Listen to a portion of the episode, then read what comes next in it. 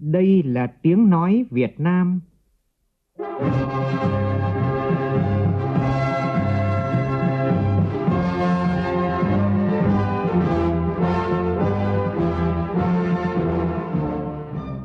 là tiếng nói Việt Nam, phát thanh từ Hà Nội, thủ đô nước Cộng hòa xã hội chủ nghĩa Việt Nam.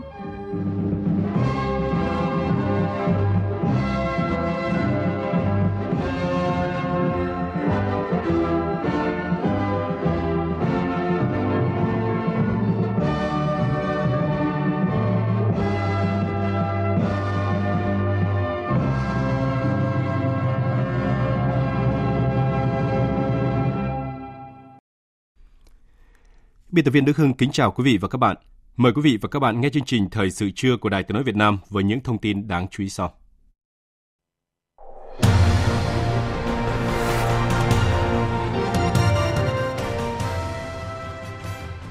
Chủ tịch nước Nguyễn Xuân Phúc dự và phát biểu chỉ đạo Đại hội lần thứ 11 Hội chữ thập đỏ Việt Nam. Thủ tướng Phạm Minh Chính khẳng định đồng bào có đạo là bộ phận máu thịt của dân tộc Việt Nam, của khối đại đoàn kết toàn dân tộc tăng cường phối hợp phát hiện, xử lý các vụ việc, vụ án tham nhũng kinh tế tiêu cực trong ngành công thương. Trong phần tin thế giới, Liên minh châu Âu tìm giải pháp mới trên toàn khối nhằm ứng phó khủng hoảng năng lượng. Trong đó, Pháp xem xét tái khởi động khẩn cấp các nhà máy điện hạt nhân. Giá dầu thế giới tiếp tục tăng do lo ngại về nguồn cung.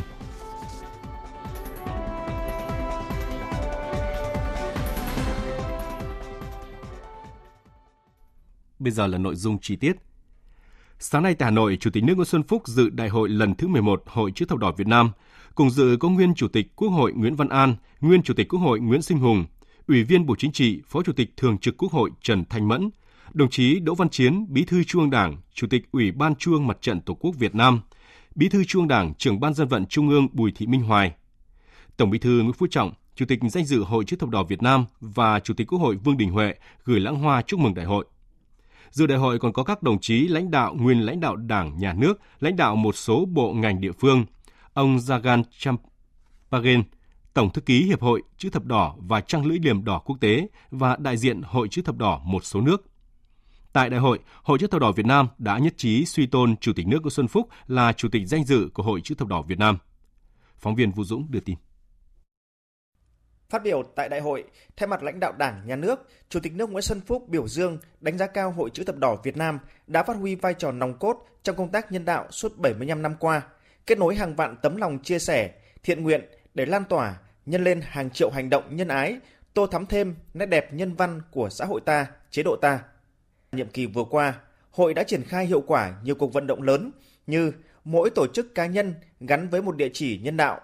tháng hành đạo, phong trào Tết vì người nghèo và nạn nhân chất độc da cam, chương trình khám, chữa bệnh nhân đạo, vận động hiến máu tình nguyện, hỗ trợ ngư dân nghèo gặp khó khăn, vươn khơi bám biển, chung tay cùng đồng bào vượt qua đại dịch COVID-19. Tổng giá trị hoạt động của toàn hội đạt trên 22.500 tỷ đồng, cao gấp hơn 2,3 lần tổng giá trị hoạt động của nhiệm kỳ Đại hội 9, giúp đỡ hàng chục triệu lượt người có hoàn cảnh khó khăn, giúp họ vươn lên trong cuộc sống. Trong thời gian tới, Chủ tịch nước Nguyễn Xuân Phúc đề nghị Hội chữ thập đỏ Việt Nam cần tiếp tục thực hiện tốt các chủ trương của Đảng, chính sách pháp luật của nhà nước về nhân đạo, chú trọng công tác xã hội nhân đạo, tham gia phòng ngừa và ứng phó thiên tai, thảm họa phòng chống dịch bệnh, vận động hiến máu, hiến mô tình nguyện và chăm sóc sức khỏe nhân dân. Chủ tịch nước Nguyễn Xuân Phúc ủng hộ và đánh giá cao việc Hội chữ thập đỏ Việt Nam xác định chương trình an toàn cho ngư dân nghèo khó khăn, chương trình dinh dưỡng cho trẻ em nghèo khuyết tật cùng với các dự án về môi trường là các nội dung chính trọng tâm của nhiệm kỳ 11.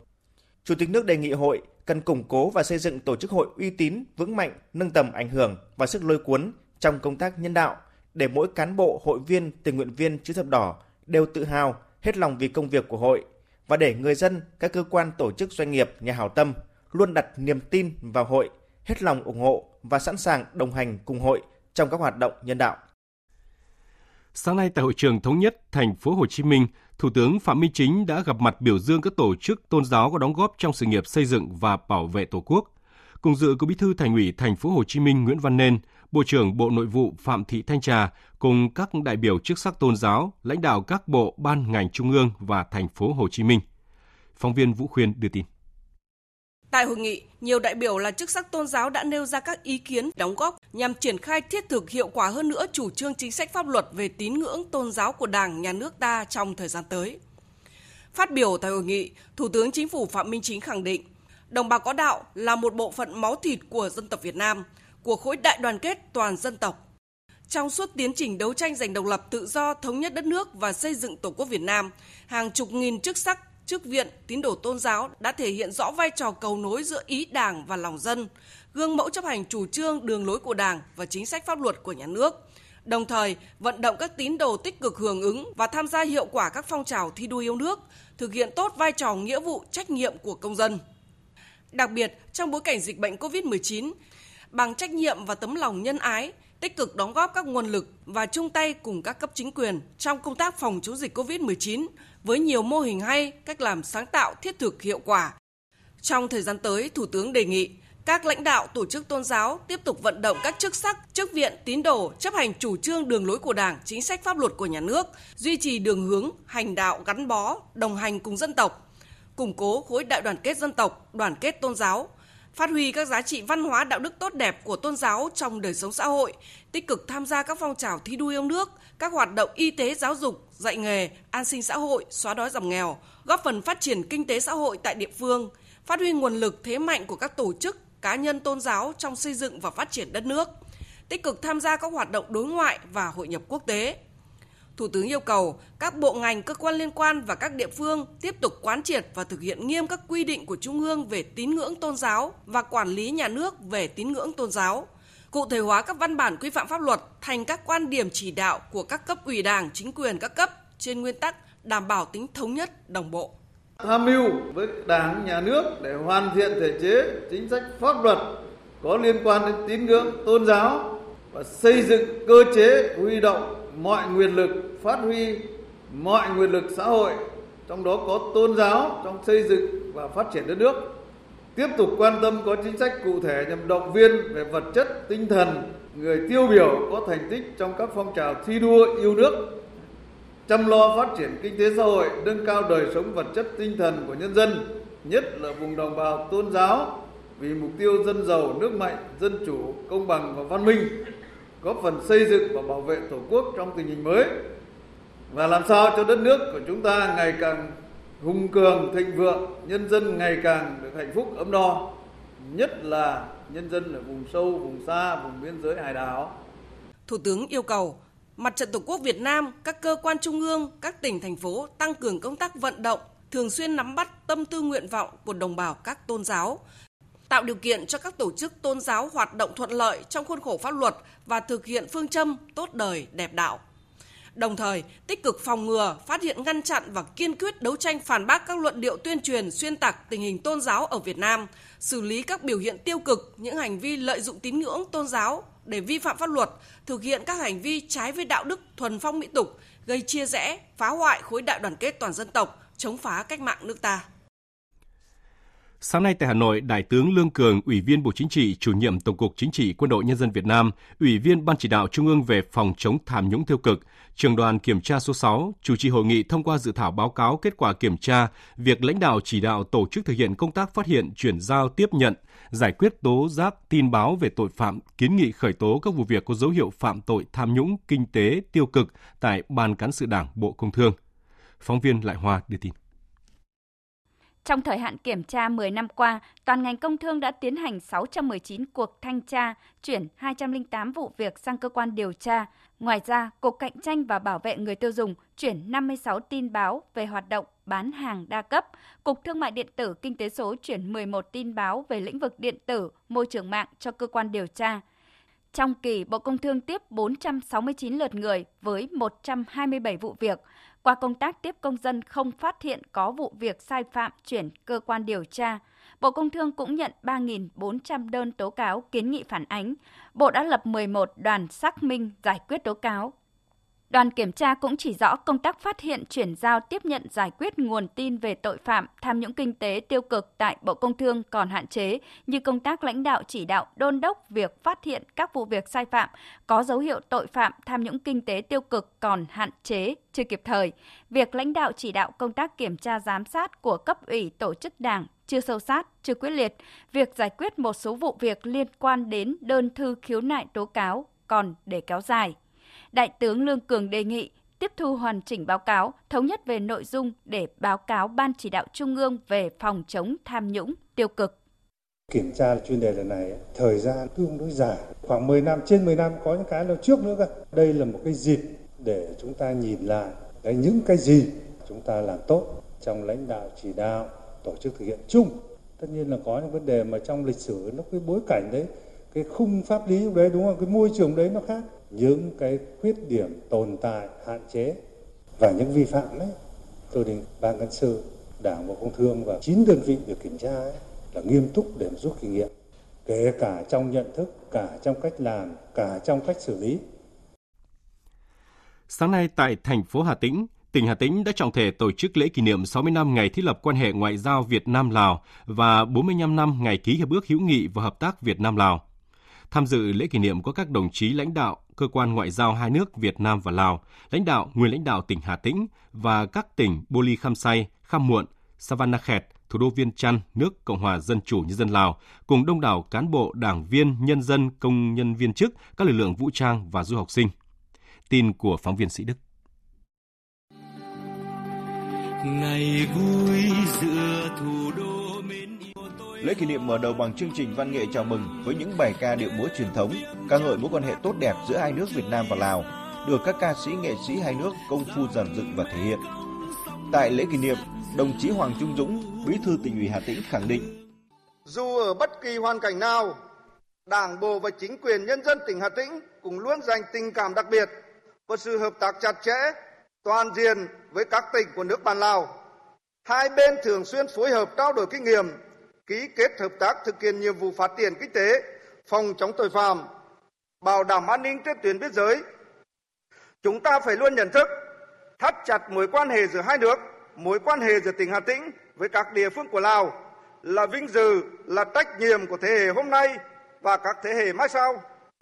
Phát biểu tại lễ kỷ niệm, Bí thư tỉnh trưởng tỉnh Bô Ly Khăm Say của Lào, Công kẹo Say Sông Kham xúc động trước sự quan tâm, chia sẻ của tỉnh Hà Tĩnh đối với tỉnh Bô Ly Khăm Say và các tỉnh của Lào. Đảng, nhà nước và nhân dân Lào nói chung, tỉnh Bô Say cũng như các tỉnh của nước Cộng hòa Dân chủ Nhân dân Lào nói riêng, lúc nào cũng đề cao nhiệm vụ của mình trong việc vun đắp mối quan hệ hữu nghị vĩ đại, tình đoàn kết đặc biệt, hợp tác toàn diện Việt Nam Lào mãi mãi xanh tươi, đời đời bền vững như bài thơ bất hủ của Chủ tịch Hồ Chí Minh. Thương nhau mấy núi cũng trèo, mấy sông cũng lội, mấy đèo cũng qua. Việt Lào hai nước chúng ta tình sâu hơn nước Hồng Hà Cửu Long. Và Chủ tịch Cái Sòn Phong Mỹ Hàn cũng đã diễn tả về mối quan hệ Việt Nam Lào. Núi có thể mòn, sông có thể cạn song tình nghĩa Lào Việt Nam mãi mãi bền vững hơn núi, hơn sông. Những ngày qua tại các địa phương đơn vị ở Hà Tĩnh diễn ra nhiều hoạt động ý nghĩa. Đáng chú ý là tối qua tại thành phố Hà Tĩnh đã diễn ra chương trình giao lưu nghệ thuật Nghĩa tình hai mái Trường Sơn. Thời sự VOV nhanh, tin cậy, hấp dẫn.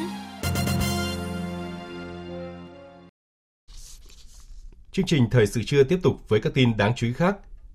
Hôm nay tại Hà Nội, Trường Đại học Kinh tế Quốc dân phối hợp với Bộ Tài nguyên và Môi trường, Ngân hàng Thế giới tổ chức hội thảo quốc gia với chủ đề Nghị quyết 18 ban hành ngày 16 tháng 6 năm 2022 và những vấn đề đặt ra trong sửa đổi luật đất đai.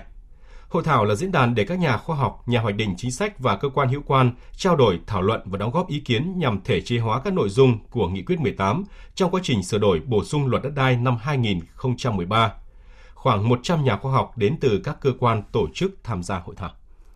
Đóng góp ý kiến sửa đổi luật đất đai, giáo sư tiến sĩ Hoàng Văn Cường, Phó Hiệu trưởng Trường Đại học Kinh tế Quốc dân, có ý kiến về việc định giá đất, thẩm quyền định giá đất, việc chống đầu cơ và điều tiết giá trị gia tăng từ đất, thu hồi và bồi thường tái định cư cùng các khuyến nghị khác về xây dựng cơ sở dữ liệu số đưa thông tin giá và thuế đất cập nhật cho từng thửa đất, bổ sung quy định về tái điều chỉnh đất đai với sự đồng thuận của người sử dụng đất, cho thuê, nhận góp vốn, à, quyền sử dụng đất nông nghiệp đối với doanh nghiệp.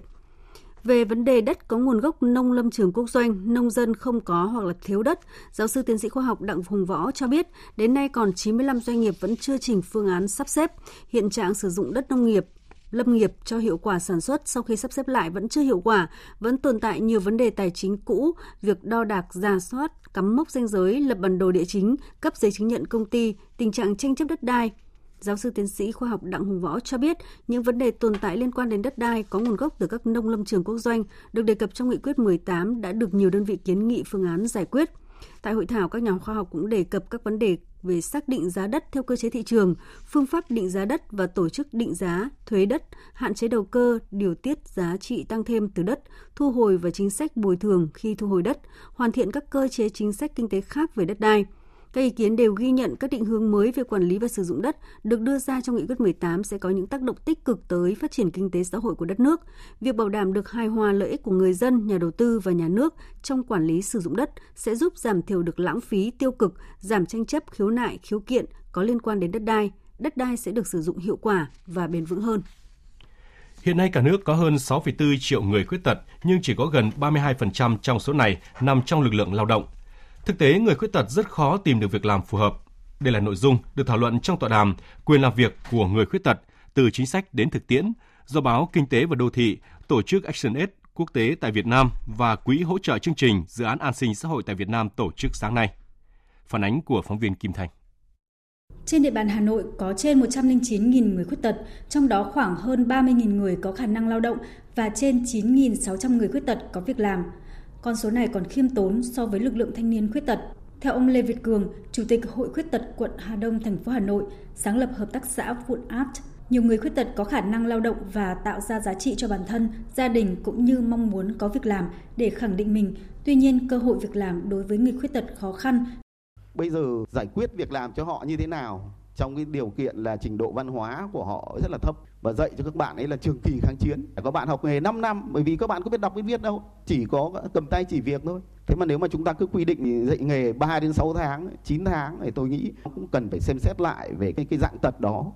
Nguyên nhân người khuyết tật khó tìm được việc làm do phần lớn người khuyết tật, đặc biệt là người khuyết tật ở vùng nông thôn, vùng sâu, vùng xa, có trình độ học vấn thấp, tỷ lệ người khuyết tật tốt nghiệp đại học cao đẳng không cao, chưa đến 0,1%, Phần lớn họ chưa được đào tạo nghề, chỉ khoảng 7,3% có chứng chỉ nghề. Các ngành nghề đào tạo chưa phù hợp với thị trường lao động, chủ yếu đào tạo ngắn hạn ở trình độ bậc thấp không đáp ứng được yêu cầu của doanh nghiệp.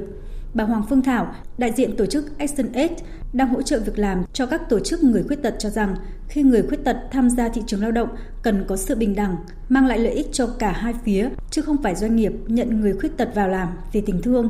Mặc dù nhà nước khuyến khích các doanh nghiệp tuyển dụng lao động là người khuyết tật, nhưng các công ty lại không mặn mà bởi tuyển dụng người khuyết tật vào làm việc đồng nghĩa với doanh nghiệp phải thay đổi cơ sở hạ tầng phù hợp với người khuyết tật. Hầu hết những cái người khuyết tật mà chúng tôi tiếp cận họ đều có những hỗ trợ rất tốt từ chính quyền địa phương và các cái chính sách của nhà nước.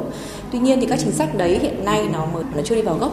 cũng kỳ vọng rằng là trong thời gian tới, đặc biệt là 5 năm tới thì ActionX cũng sẽ cùng làm việc với lại à, các cái tổ chức của người khuyết tật với giải pháp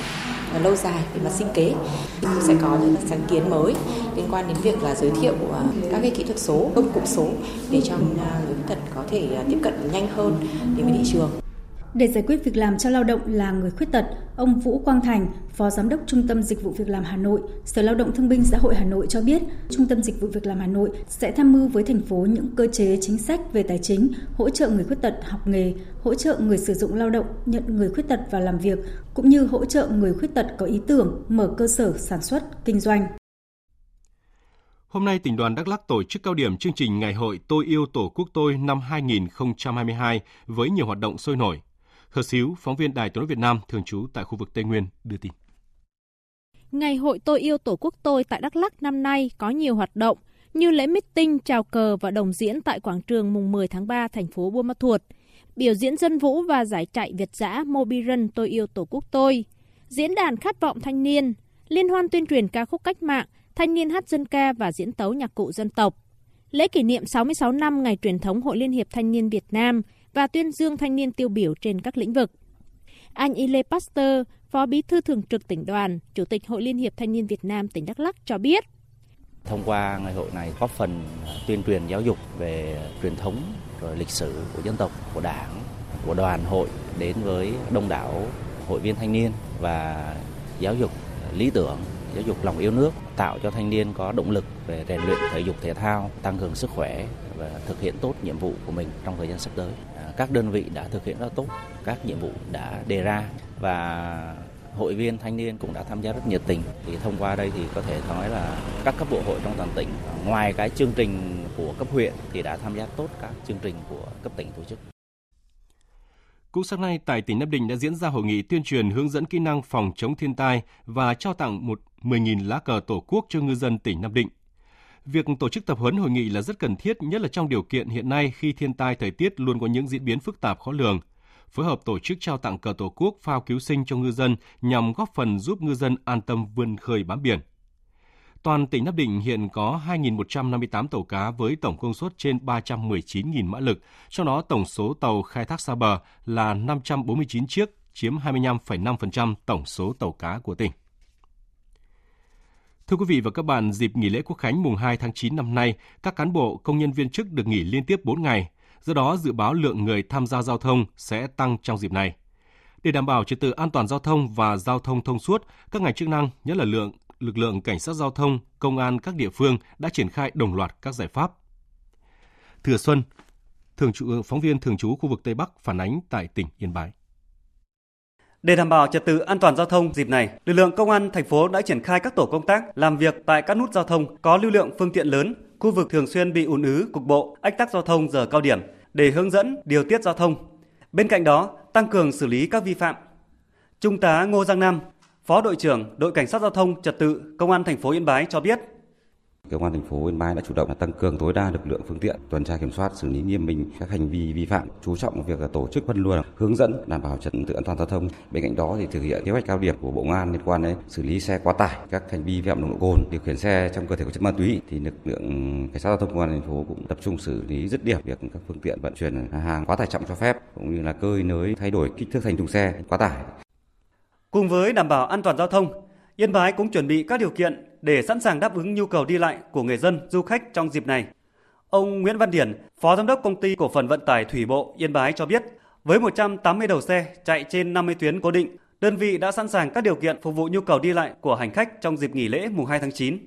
thì công ty cũng đã chuẩn bị 100 trăm lượng phương tiện à, đảm bảo về cái an toàn à, kỹ thuật. Thứ hai là đối với nhiệm vụ là đón trả à, phục vụ hành khách, công ty cũng đã tuyên truyền cho đội ngũ lái xe trên xe là thực hiện theo đúng cái quy định, không được chở quá số người quy định, không được tăng cái giá vé trong cái dịp này. Đặc biệt là đội ngũ lái xe và nhiệm vụ trên xe của công ty đã được kiểm tra sức khỏe. Toàn bộ 100 trăm lái xe và nhiệm vụ trên xe đã được test nhanh ma túy là 100% là không có chất gây nghiện trên người. Tại Lào Cai để tăng cường các biện pháp đảm bảo trật tự an toàn giao thông dịp nghỉ lễ Quốc khánh mùng 2 tháng 9 và khai giảng năm học mới, từ ngày mai 31 tháng 8 đến hết ngày mùng 4 tháng 9, tỉnh Lào Cai sẽ cấm xe tải 4 trục lưu thông trên tuyến quốc lộ 4D đoạn từ thành phố Lào Cai đi Sapa, trừ xe chở xăng dầu, hàng hóa cứu trợ, xe bưu chính sẽ ưu tiên theo quy định.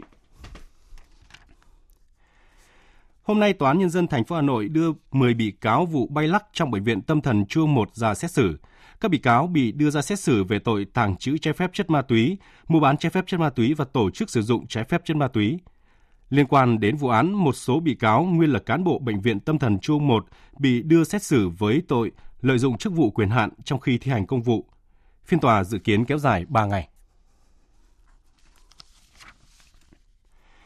Một trận động đất có độ lớn 3,3 lại xảy ra sáng sớm nay ở vùng tâm trấn Con Plong, tỉnh Con Tum – đây là dung chấn thứ 18 sau trận động đất mạnh nhất thế kỷ vào chiều ngày 23 tháng 8 ở Con Tum với cường độ 4.7. Tính từ tháng 4 năm ngoái, Con Plong ghi nhận hàng trăm trận động đất, gấp 6 lần số trận động đất ghi nhận tại đây trong hơn một thế kỷ trước đó. Động đất bất thường tại Con Plong được các chuyên gia của Viện Vật lý Địa cầu lý giải là động đất kích thích xảy ra khi hồ chứa thủy điện chưa tích nước gây áp lực với hệ thống đứt gãy bên dưới khiến động đất hoạt động sớm hơn so với hoạt động tự nhiên. Theo nhận định của nhiều chuyên gia, trong nhiều tháng tới hoặc nhiều năm tới, Con Tum vẫn sẽ ghi nhận các trận động đất. Thưa quý vị, tỉnh Quảng Ngãi hiện có 142 điểm có nguy cơ cao sạt lở núi khi xảy ra mưa bão, tập trung chủ yếu ở vùng miền núi. Vào mùa mưa bão, bà con ở dưới chân núi nơm nớp nỗi lo mất an toàn – các đơn vị địa phương trong tỉnh Quảng Ngãi đang đẩy nhanh tiến độ xây dựng các khu tái định cư, sớm bố trí hộ dân vùng sạt lở vào ở, chủ động phương án đảm bảo an toàn cho người dân vùng sạt lở. Phản ánh của phóng viên Vinh Thông tại miền Trung. Tranh thủ những ngày nắng ráo, các đơn vị thi công đẩy nhanh tiến độ xây dựng cơ sở hạ tầng khu tái định cư tập trung ở xã Sơn Long, huyện Sơn Tây, tỉnh Quảng Ngãi.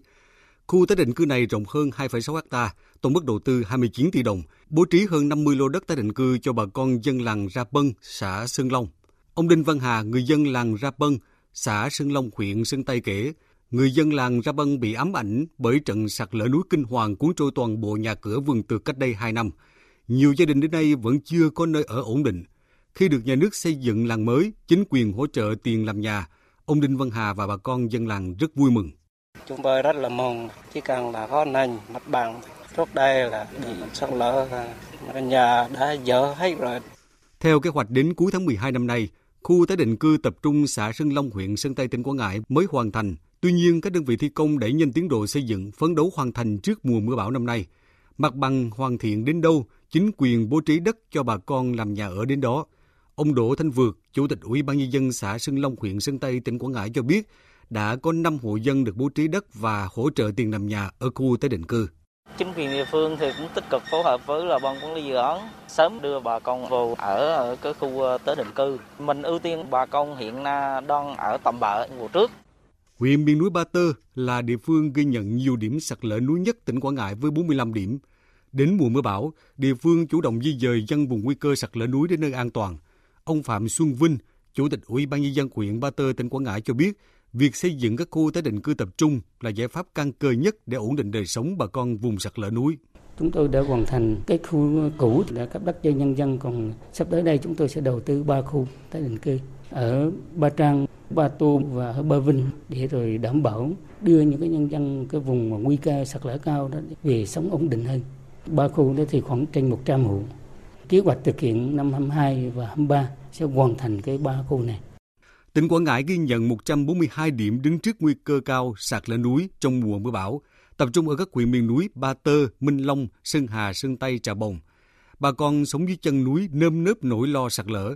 Trước mùa mưa lũ năm nay, tỉnh Quảng Ngãi chỉ đạo các địa phương kiểm tra, trà soát thật kỹ các vị trí dễ xảy ra sạt lở đất, lũ quét, bảo đảm an toàn cho bà con sống trong vùng thường xuyên bị sạt lở. Ông Đặng Văn Minh, Chủ tịch Ủy ban nhân dân tỉnh Quảng Ngãi cho biết, tỉnh ưu tiên triển khai phương án sơ tán san ghép khi xảy ra bão lũ. Có một chiến lược dài hạn về quy hoạch các vùng, các cái điểm dân cư để di dời tất cả các người dân sống quanh cái triền núi. Trước hết là ưu tiên cho những vùng mà có nguy cơ sạt lở cao để di dời người dân đến nơi ở mới. Còn về lâu dài để thực hiện được chiến lược này thì cần phải có một nguồn lực rất là lớn và phải có cái lộ trình. Tin chúng tôi vừa cập nhật, Sáng nay tại công ty trách nhiệm hữu hạn Celgene Vina, khu công nghiệp Đại Đồng, huyện Tiên Du, tỉnh Bắc Ninh, xảy ra vụ nghi nổ đường ống dẫn khí, khiến ít nhất 10 công nhân bị bỏng và nhập viện. Ông Nguyễn Văn Phúc, trưởng ban quản lý các khu công nghiệp tỉnh Bắc Ninh xác nhận vụ việc và cho biết nguyên nhân khả năng nổ đường ống dẫn khí ga. Rất may thời điểm xảy ra sự việc, các công nhân ở xa nên không có người tử vong. Hiện các công nhân bị bỏng đã được đi đưa đi cấp cứu.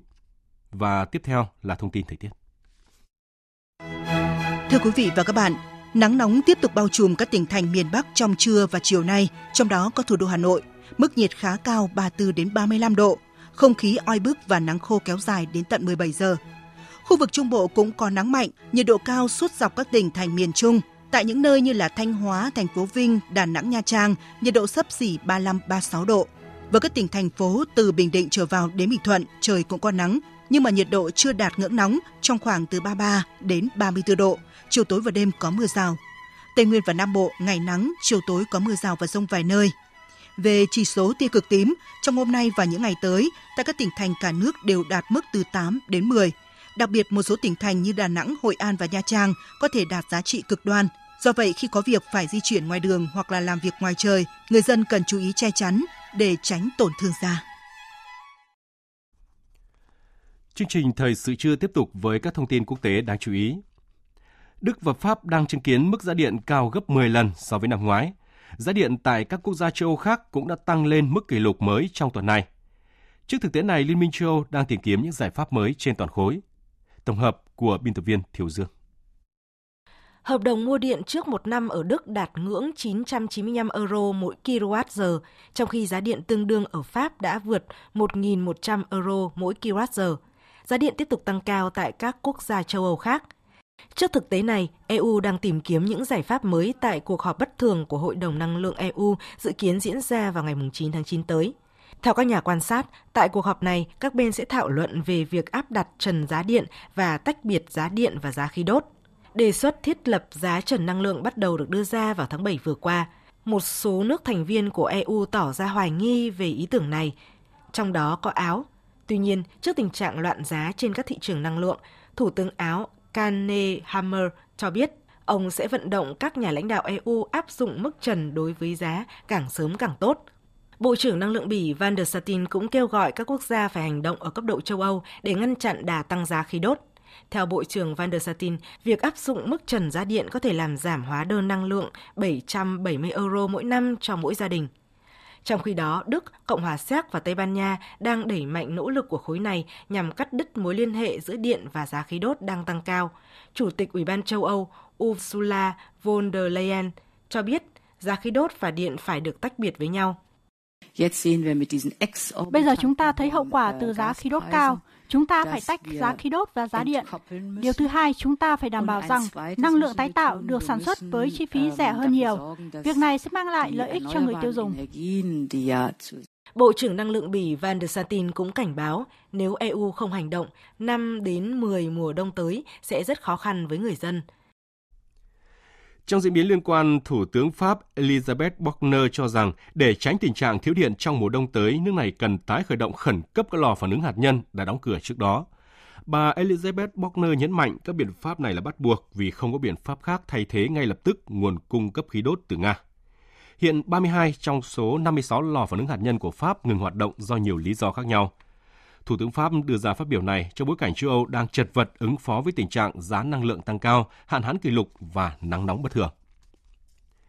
Giá dầu thế giới tiếp tục tăng trong bối cảnh các nhà đầu tư ngày càng lo ngại về nguy cơ với nguồn cung năng lượng này.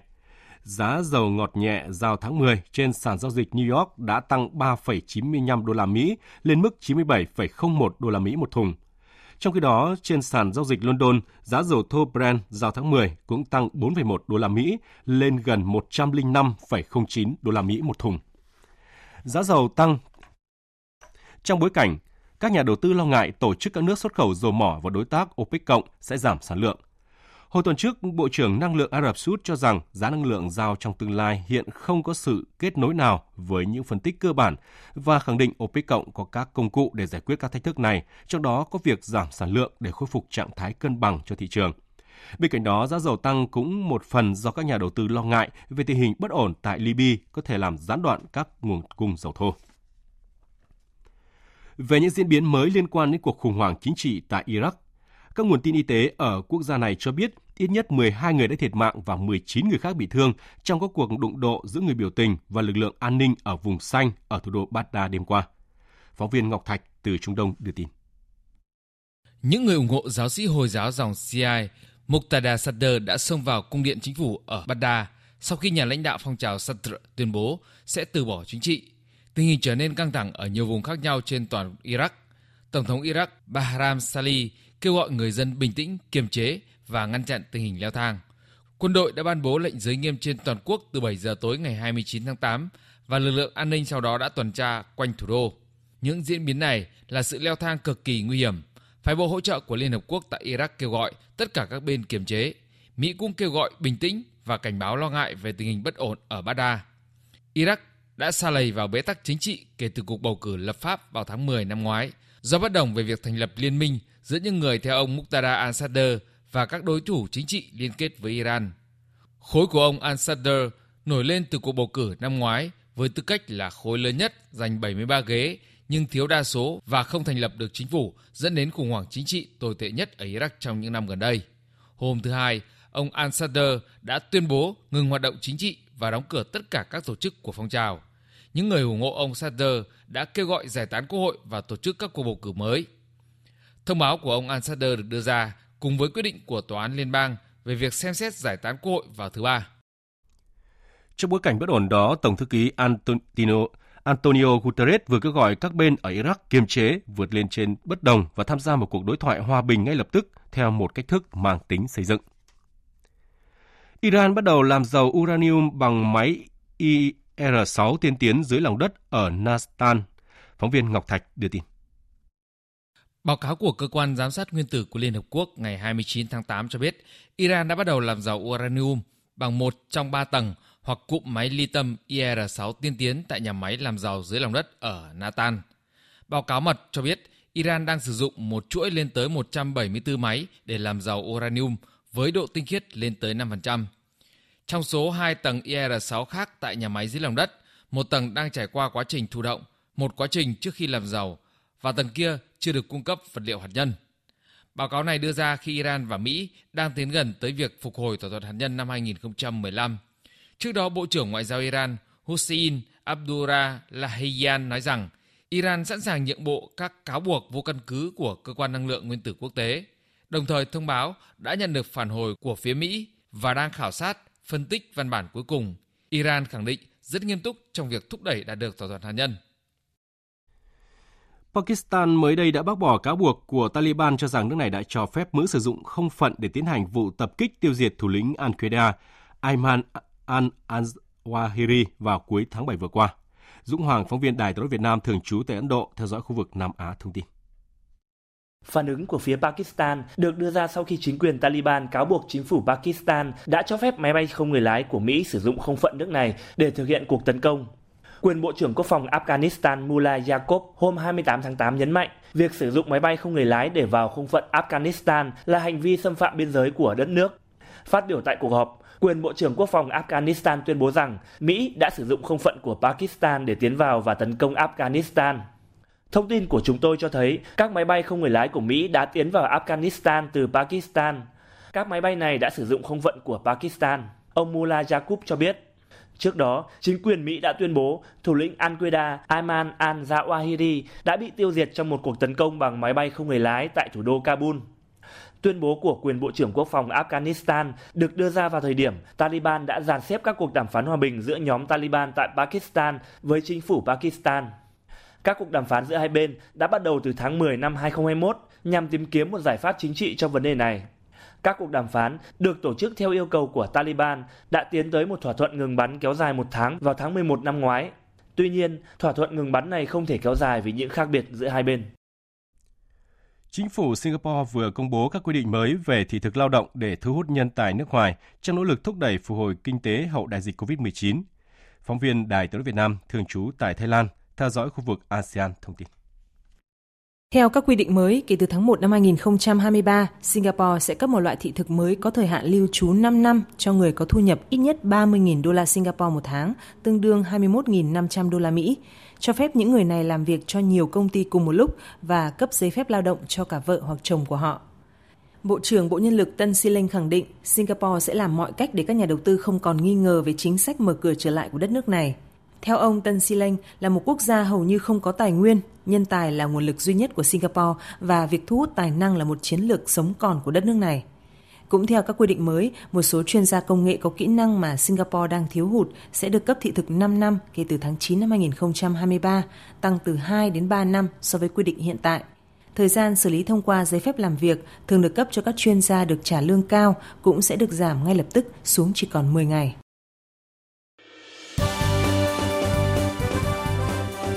Thời sự tiếng nói Việt Nam. Thông tin nhanh. Bình luận sâu. Tương tác đa chiều.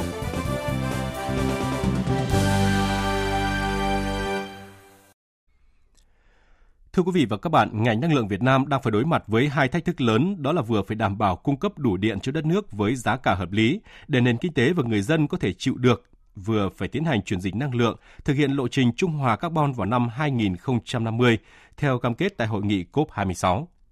Nghị quyết số 55 của Bộ Chính trị về chiến lược phát triển ngành năng lượng đến năm 2030, định hướng đến năm 2045 đã nêu rõ, tiết kiệm năng lượng phải được coi là quốc sách quan trọng và là trách nhiệm của toàn xã hội. Để đáp ứng yêu cầu thực tiễn, cần thiết phải sửa đổi luật sử dụng năng lượng tiết kiệm và hiệu quả. Phóng viên Nguyên Long đề cập.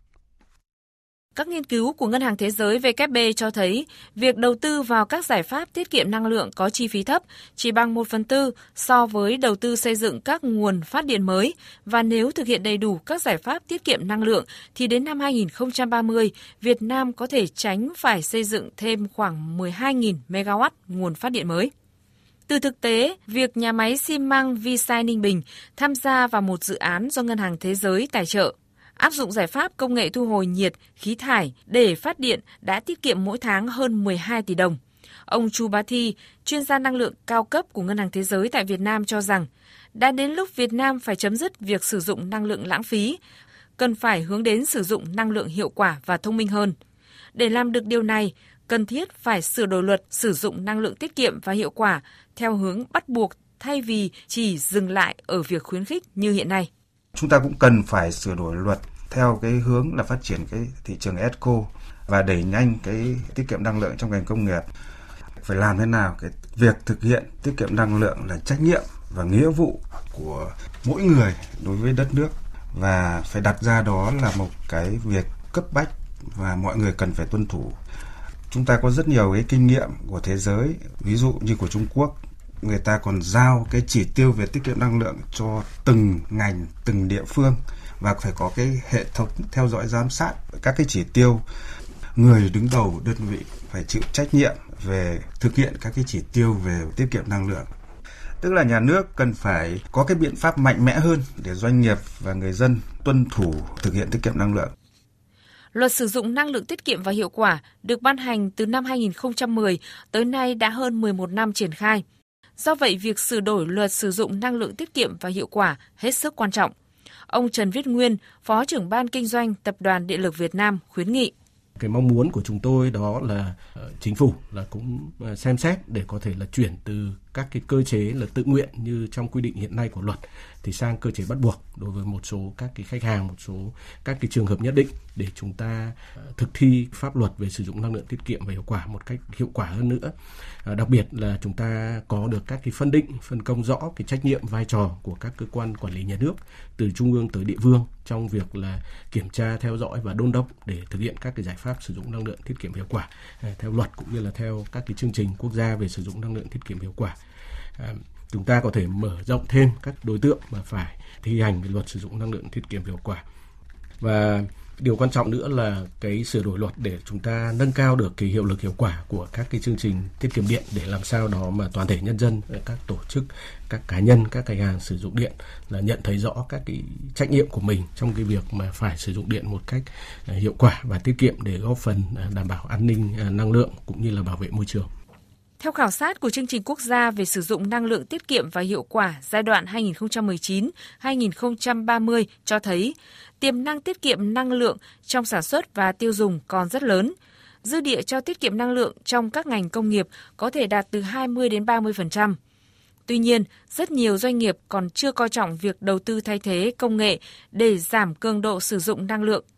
Nguyên nhân cơ bản được chỉ ra là do giá điện hiện tại của nước ta còn thấp, chi phí điện năng trong cơ cấu giá thành sản xuất còn thấp dẫn đến nhận thức của người dân và doanh nghiệp về sử dụng điện tiết kiệm và hiệu quả còn chưa đồng đều. Bộ trưởng Bộ Công Thương Nguyễn Hồng Diên cho biết đang tiến hành ra soát, đánh giá về việc sửa đổi luật sử dụng năng lượng tiết kiệm và hiệu quả để trình chính phủ trong tháng 9 và báo cáo Thường vụ Quốc hội trong tháng 12 năm nay.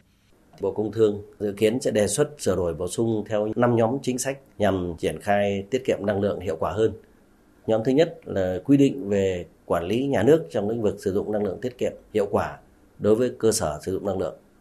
Nhóm thứ hai là nhóm các quy định quản lý đối với dịch vụ tư vấn năng lượng, kiểm toán năng lượng và đào tạo nhân lực trong lĩnh vực sử dụng năng lượng tiết kiệm hiệu quả.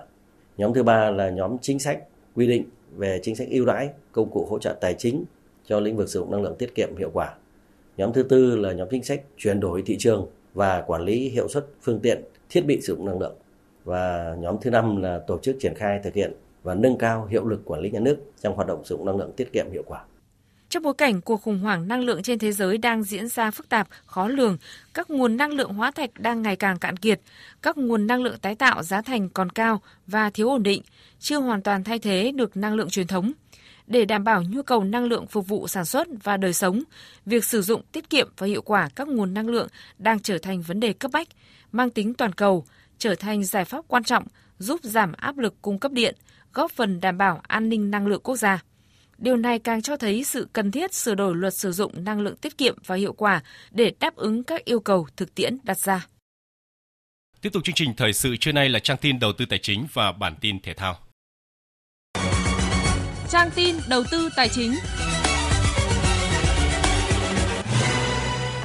Thưa quý vị và các bạn, giá vàng thế giới sáng nay tăng 6,9 đô la Mỹ một ounce so với đêm qua, lên mức 1.735,1 đô la Mỹ một ounce. Ngược lại, trong nước giá vàng niêm yết giảm khoảng 300.000 đồng một lượng, mua vào ở mức là 65 triệu 700.000 đồng một lượng và bán ra là 65 triệu 750.000 đồng một lượng. Công ty Bảo Tín Minh Châu niêm yết giá vàng dòng thăng long ở mức mua vào là 51 triệu 670.000 đồng một lượng, bán ra là 52 triệu 620.000 đồng một lượng. Trên thị trường tiền tệ, Ngân hàng Nhà nước niêm yết tỷ giá trung tâm hôm nay ở mức 22.550 đồng một đô la. Tại các ngân hàng thương mại như Vietcombank, niêm yết mua vào là 23.265 đồng và bán ra là 23.545 đồng một đô la.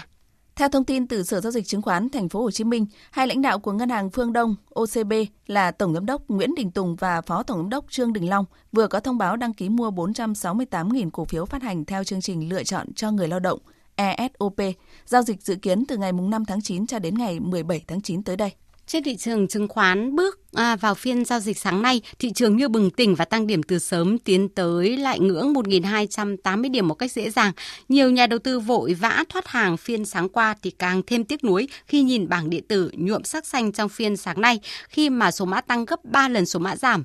Trong các mã blue chip thì nổi bật nhất là GVR khi bất ngờ tăng lên mức giá trần 26.650 đồng một cổ phiếu. Kết thúc phiên giao dịch sáng nay thì VN Index đạt 1.281,26 điểm, HNX Index đạt 296,35 điểm. Đầu tư tài chính biến cơ hội thành hiện thực. Đầu tư tài chính biến cơ hội thành hiện thực. Thưa quý vị và các bạn, hiện trên toàn quốc đang triển khai hơn 400 dự án nhà ở phục vụ nhu cầu của người dân, đặc biệt là ở các khu đô thị và khu công nghiệp trên cả nước. Tuy nhiên, một thực tế là tiến độ các dự án đang rất chậm, giá bán thì ở mức cao, khiến cho người dân khó tiếp cận. Giải pháp được nhấn mạnh là cần làm những dự án có quy mô lớn với sử dụng công nghệ hiện đại để giảm chi phí và đưa giá thành về mức hợp lý hơn. Theo nhiều doanh nghiệp, song hành với các giải pháp công nghệ từ các chủ đầu tư thì rất cần chính sách đồng hành của các cơ quan quản lý và địa phương. Phóng viên Hà Nho phỏng vấn ông Nguyễn Trí Thanh, giám đốc công ty cổ phần Thanh Bình Hà Nội về nội dung này. Mời quý vị và các bạn cùng nghe. Thưa ông, cái phân khúc nhà ở xã hội thì cái nhu cầu của người dân rất là lớn và cần phải làm những cái dự án tầm cỡ quy mô. Thì ông đánh giá như thế nào về cái khả năng đáp ứng các cái yêu cầu này từ phía các cái doanh nghiệp nội? Khi chúng ta đã làm được dự án quy mô hàng trăm hecta và nhà ở gọi là chất lượng cao thì cái việc mà chúng ta ờ, mô đun hóa đi để chúng ta làm cái nhà ở cho người thu nhập thấp và với cả các cái, gọi là, tiêu chí làm sao mà ờ, làm sao nó phải lâu dài, chúng ta không làm cái gì rẻ mà để mà nó lại xuống cấp nhanh, mà chúng ta phải làm gì? Diện tích nó phù hợp.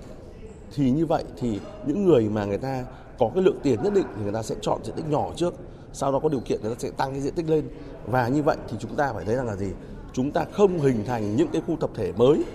mà chúng ta sẽ xây dựng những cái nhà ở chất lượng. Thì chúng ta thấy rằng kinh nghiệm của Hàn Quốc ấy, Thưa ông, giữa chủ đầu tư và các khách hàng thì cần phải có cái sự gặp nhau ở cái giá bán, thậm chí là có thể là chia sẻ lợi nhuận để thanh khoản trên thị trường tốt hơn ạ. Hiện nay một số các cái sản phẩm được hấp thụ tốt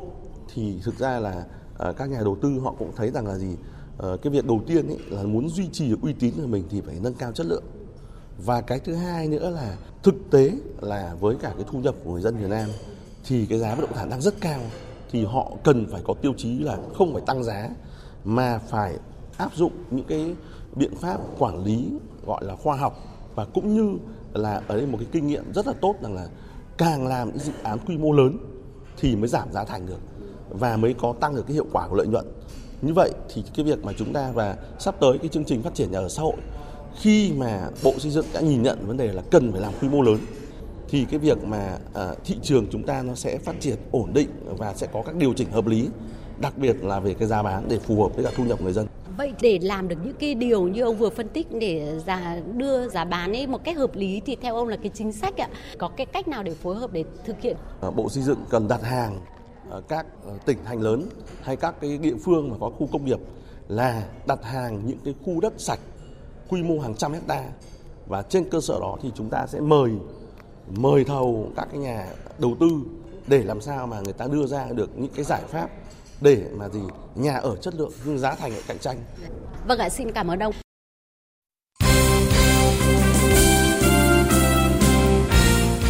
Thưa quý vị và các bạn, Ban tổ chức V-League 2022 vừa công bố các hạng mục giải thưởng tháng 8 và đội đầu bảng Hà Nội FC đã giành danh hiệu câu lạc bộ xuất sắc nhất. Ngoài ra, tiền đạo Văn Quyết ẵm giải cầu thủ xuất sắc nhất tháng, còn huấn luyện viên trưởng Trung Jae Ho của Hà Nội giành danh hiệu huấn luyện viên xuất sắc nhất. Giải thưởng còn lại là bàn thắng đẹp nhất tháng thuộc về tiền vệ Ngô Hoàng Thịnh của thành phố Hồ Chí Minh khi được ở phút 45 cộng 2 trong trận thành phố Hồ Chí Minh tiếp Hải Phòng ở vòng 10 V-League. Chiều nay, giải bóng đá nữ vô địch quốc gia 2022 chính thức khởi tranh. Là đội bóng từng 3 lần liên tiếp lên ngôi vô địch tại giải đấu này, nhưng câu lạc bộ Thành phố Hồ Chí Minh 1 sẽ gặp thách thức lớn về mặt lực lượng ở mùa giải năm nay. Mỹ Anh, Hoài Lương chuyển sang câu lạc bộ Thái Nguyên TVT, Trương Thị Kiều phải phẫu thuật nghỉ thi đấu ít nhất một năm. Tuyên Ngân cũng đang gặp chấn thương, trong khi đội trưởng Huỳnh Như vừa sang châu Âu thi đấu. Huấn luyện viên Đoàn Thị Kim Chi cho biết. Khi không có Huỳnh Như thì à, cái hàng công của thành phố là đa phần là các em trẻ cho nên cái khả năng là dứt điểm vẫn còn kém chi sẽ tập trung à, cải thiện cái phần này cho cái giải vô địch à, quốc gia Bên cạnh đó, ở một giải đấu đường dài như giải vô địch quốc gia thì chiều sâu của đội hình luôn đóng một vai trò quan trọng. Tại cúp quốc gia vừa qua, dù đã giành chức vô địch, nhưng câu lạc bộ Thành phố Hồ Chí Minh 1 đã phần nào bộc lộ điểm yếu. Các cầu thủ của đội Thành phố Hồ Chí Minh đa số là các cầu thủ lớn tuổi, cho nên cái vấn đề mà duy trì thể lực đến phút 90 mà ở cái cường độ cao thì à, có khả năng sẽ không đáp ứng được. Lực lượng suy yếu trong khi đối thủ cạnh tranh trực tiếp là câu lạc bộ Hà Nội 1 lại đang có những bước tiến. Chính vì thế, mục tiêu bảo vệ chức vô địch quốc gia năm nay của cô trò huấn luyện viên Đoàn Thị Kim Chi đang đứng trước nhiều thách thức. Chiều nay, câu lạc bộ Hà Nội 1 sẽ bước vào trận gia quân gặp câu lạc bộ Hà Nội 2 vào lúc 16 giờ. Đội tuyển bóng truyền nữ Việt Nam đã không thể tạo bất ngờ trước Thái Lan ở trận tranh huy chương đồng Cúp bóng truyền nữ châu Á 2022. Phải đối đầu với đối thủ hơn mình tới 70 bậc trên bảng xếp hạng thế giới, đội tuyển bóng truyền nữ Việt Nam đã để thua sau 3 set có điểm số 19-25, 24-26, 18-25. Dù vậy, việc tái lập chiến tích vào bán kết sau 10 năm cũng là thành quả ngoài mong đợi mà thầy trò huấn luyện viên Nguyễn Tuấn Kiệt dành tặng cho người hâm mộ bóng truyền nước nhà. Tuần qua, các vận động viên taekwondo Việt Nam đã được tham dự một giải đấu rất chất lượng tổ chức tại thành phố Hồ Chí Minh, đó là giải taekwondo vô địch trẻ và thiếu niên châu Á 2022. Đây là cơ hội để các vận động viên trẻ của taekwondo Việt Nam cọ sát, tích lũy kinh nghiệm và bản lĩnh thi đấu. Huấn luyện viên Hứa Văn Huy chia sẻ về tấm huy chương vàng của các học trò ở nội dung quyền sáng tạo đồng đội. Suốt hơn 2 tháng tụi em chuẩn bị rất là kỹ lưỡng, hầu như là mỗi ngày tập khoảng 12 tiếng đồng hồ và tất cả các thành viên trong đội đều rất là chăm chú cũng như là tập trung cho nội dung thi đấu của mình để đạt được thành tích cao nhất. Trong khi đó, ở nội dung đối kháng, các vận động viên Việt Nam giành được hai huy chương bạc. Một trong hai tấm huy chương đó thuộc về vận động viên Nguyễn Thành Phát, vận động viên trẻ của chúng ta để thua đối thủ người Iran ở chung kết. Thành Phát chia sẻ. Con thấy rất tiếc vì uh, con chỉ đá có chân phải thôi mà bạn ấy đá được hai chân. Mà con thì chỉ đá được chân phải, còn chân trái con thì đá không được. Với con đỡ tay chưa tốt nên con thua rồi. Những kinh nghiệm, bài học có được từ giải đấu sẽ giúp các vận động viên trẻ hoàn thiện bản thân để hướng tới những thành tích cao hơn trong tương lai. Sau thành công của SEA Games 31 ở bộ môn golf, một giải đấu thuộc hệ thống chuyên nghiệp châu Á sẽ trở lại với tên gọi BRG Open Golf Championship Đà Nẵng 2022. Giải đấu diễn ra trong 3 ngày, từ 31 tháng 8 đến ngày 2 tháng 9, là một cơ hội để Việt Nam chứng minh thực lực và tiềm năng của bản thân khi tổ chức những giải đấu lớn mang tầm cỡ châu lục. Đây cũng là dịp để các golfer Việt Nam cọ sát với các vận động viên chuyên nghiệp của châu Á. Golfer Tăng Nhơn Phú và Nguyễn Thanh Hải bày tỏ.